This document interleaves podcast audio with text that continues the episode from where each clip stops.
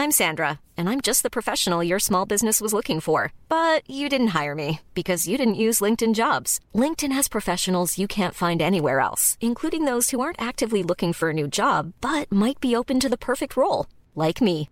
In a given month, over 70% of LinkedIn users don't visit other leading job sites. So if you're not looking on LinkedIn, you'll miss out on great candidates like Sandra. Start hiring professionals like a professional. Post your free job on linkedin.com slash spoken today.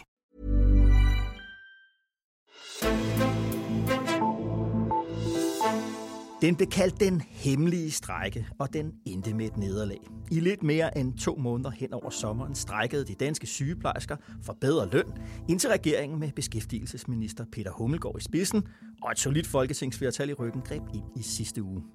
Hvor efterlader det sygeplejerskerne og deres formand, Grete Christensen, fungerer den højt besungne danske model på det offentlige arbejdsmarked, og hvordan har Socialdemokratiet det egentlig med endnu en gang at have grebet ind og skuffet offentligt ansatte?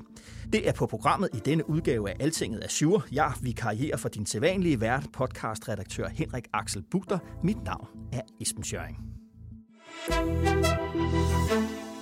Og med mig her i studiet er vores arbejdsmarkedsredaktør, Rikke Brøndum. Velkommen til. Tak. Rikke, lad os tage den øh, fra, fra, fra toppen. Der kom det her indgreb i sidste uge, hvor man ophævede den her såkaldte mailingsskitse til, til lov. Hvad handler det om? Hvor står sygeplejerskerne øh, nu? Hvad fik de ud af det? Jamen altså umiddelbart, så øh, er det jo svært at se, at de har fået noget ud af den her strække. De har selvfølgelig fået sat spørgsmålet om ligeløn på, på dagsordenen. Men det, der står tilbage nu, er, at de får de der omegn af 5 procent øh, over de næste par år, som, øh, som lå i den aftale, de så har stemt ned. Øh, der er også lidt puljer til noget lavt og ligeløn og sådan noget, som de faktisk fik med allerede tilbage i 18. Øh, men det er sådan ligesom også det. Øh, og det er jo klart, at mange af sygeplejerskerne er utrolig demotiverede. Der har været tale om, at de måske kunne finde på at opsige nogle lokale aftaler rundt omkring. Hvad betyder øh, det, lokale aftaler? Ja, sådan aftaler lokalt på, på et hospital med omkring øh, overarbejde, ekstraarbejde, som jo er nødvendigt for nu, hvor der har ophobet sig den her pukkel øh, under konflikten. Øh, så, så man kan sige, at motivationen derude er jo meget, meget lav, i hvert fald i øjeblikket. Mm-hmm. Og prøv så, hvis vi kigger ligesom på den faglige del af det, øh, formand Grete Christensen, øh, hun havde anbefalet et ja til det, der så nu er blevet gældende lov, men bliver stemt ned af sine egne medlemmer. Hvor, hvor, hvor står hun hen indad til i, i, hos sygeplejerskerne, og hvor, hvor står hun hen i forhold til de øvrige øh, ledere i blandt offentlige man kan i hvert fald sige, at blandt de offentlige ansatte, øh, de andre øh, fagforeninger på det offentlige område, der har hun jo en, står hun jo noget detroniseret tilbage. Øh, hun er jo næstformand i det forhandlingsudvalg, der ligger i forhandlingsfællesskabet. Øh, og det er jo spørgsmålet er, om, om der kommer til at ske noget der. Hun har i hvert fald fået nogle ordentlige drag over nakken. internt i, i Dansk Sygeplejeråd, der kan man sige, der er der ikke lige nogen sådan her nu oplagt øh, aftager, og hun, øh, hun er jo faktisk først på valg igen om nogle år. Øh, jeg mener, det var sidste år, at hun blev valgt ind, eller genvalgt som, øh, som formand, som hun nu har været i mange år. Øh, så spørgsmålet er, øh, ja, internt i sygeplejerådet, vil der være nogen i, i baglandet, øh, den her udbrydergruppe, som også har motiveret mange til at stemme nej, vil de på en eller anden måde måske øh, forsøge at gøre en eller anden form for, for oprør? Det, det er svært at sige på nuværende tidspunkt. Mhm. Men, men hvordan, hun har jo, når hun har oprindeligt sagt ja til, til, til det, som så bestemt nej, til hvad, hvad, hvor god har hun været til at få overbevist sine egne? Jamen, der har jo helt tydeligt været en udfordring i Dansk Sygeplejeråd med kommunikationen fra, hvad skal man sige, toppen og ud til, til baglandet. Og det er måske også noget af det, som den her øh, konflikt øh, har vist, at der er, kan man sige, nogle, nogle, nogle græsrødder, kan man måske kalde det, i den yngre generation af sygeplejersker, som ikke rigtig har følt sig hørt øh, i deres fagforening. Øhm, og det bliver jo interessant at se, hvordan det kommer til at udvikle sig i forhold til ledelsen af øh, Dansk Sygeplejeråd fremadrettet. Mm-hmm. En af de efterfølgende diskussioner, der sådan har været efter indgrebet, det har været det her med, jamen dur den danske model, hvordan, sådan som vi forhandler løn og arbejdsvilkår, egentlig på det offentlige øh, arbejdsmarked. Hvad, hvor er den diskussion henne nu? Jamen, den diskussion er jo øh, genopstået lidt her i forbindelse med indgrebet. Øh, jeg tror blandt andet, det var Tulsen Dahl, der forsøgte øh, samme aften at ligesom tage det op, øh, øh genoptage det, det spørgsmål, eller få det på dagsordenen. Øhm, Mette Frederiksen lovede jo faktisk tilbage i 2018, at hun ville nedsætte en arbejdsgruppe, der skulle se på den her forhandlingsmodel, men der er ikke rigtig sket noget.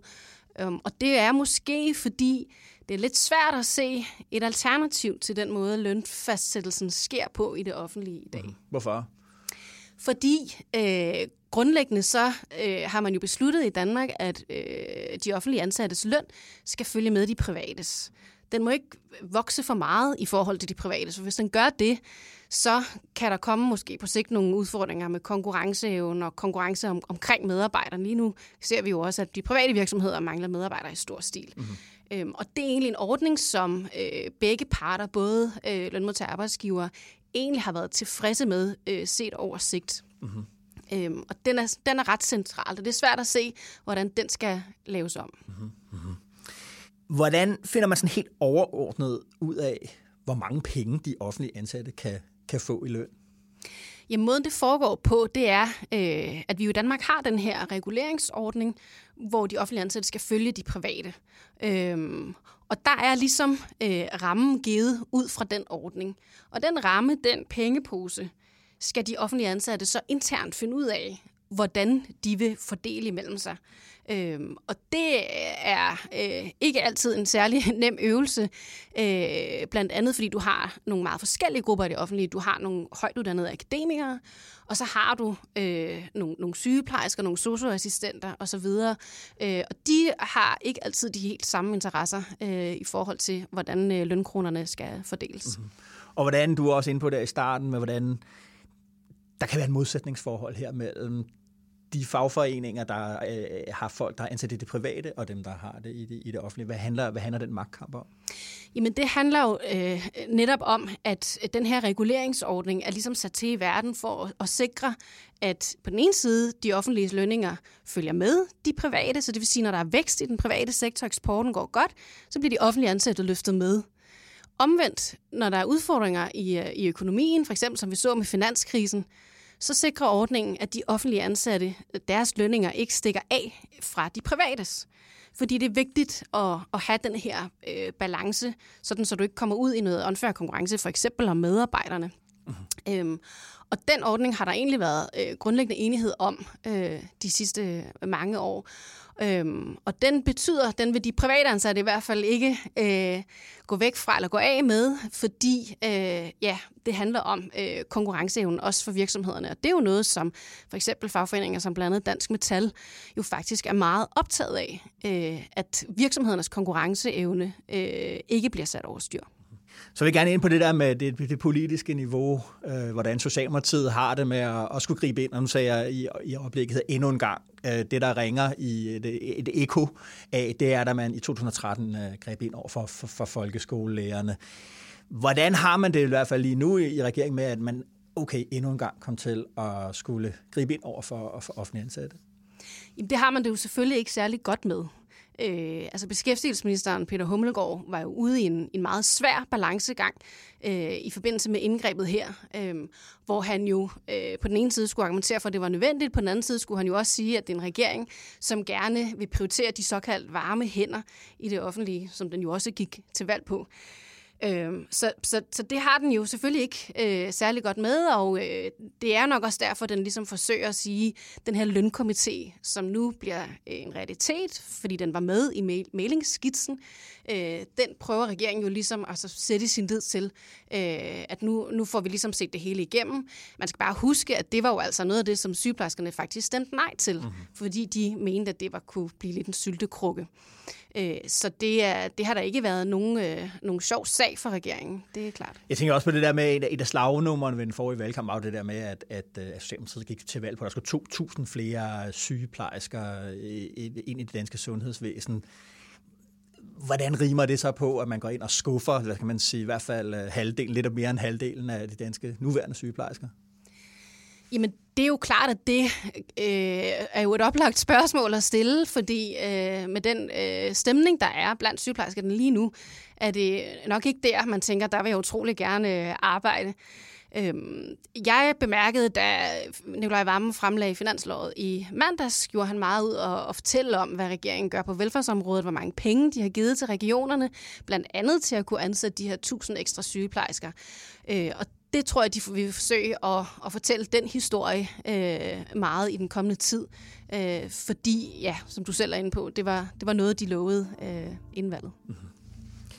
Rikke Brøndum, Altingets arbejdsmarkedsredaktør. Tak fordi du kiggede forbi. Selv tak. Og også tak til dig derude med Azure i ørerne. Det er vi meget taknemmelige for. Du kan følge udviklingen på det danske arbejdsmarked og dansk politik i øvrigt på altinget.dk. Mit navn er Esben Schøring, og du er blevet ført Azure. God dag og god vind.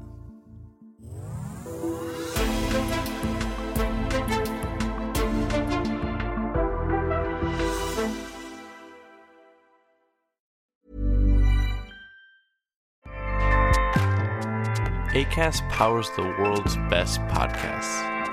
Here's a show that we recommend. The Real Housewives is a guilty pleasure for most, but if you're looking to not feel guilty about that pleasure, tune in to Everything Iconic with me, Danny Pellegrino, where I break down all the messy moments and behind the scenes antics of Bravo's popular franchise. And on Everything Iconic, I also interview celebrity guests like Kelly Ripa, Kiki Palmer, Drew Barrymore, Cameron Diaz, and more about their guilty pleasures, their past work, and so much more. So if you're pop culture obsessed and find yourself watching way too much reality TV like me, tune in to Everything Iconic with Danny Pellegrino wherever you listen to podcasts. ACAST helps creators launch, grow, and monetize their podcasts everywhere. ACAST.com.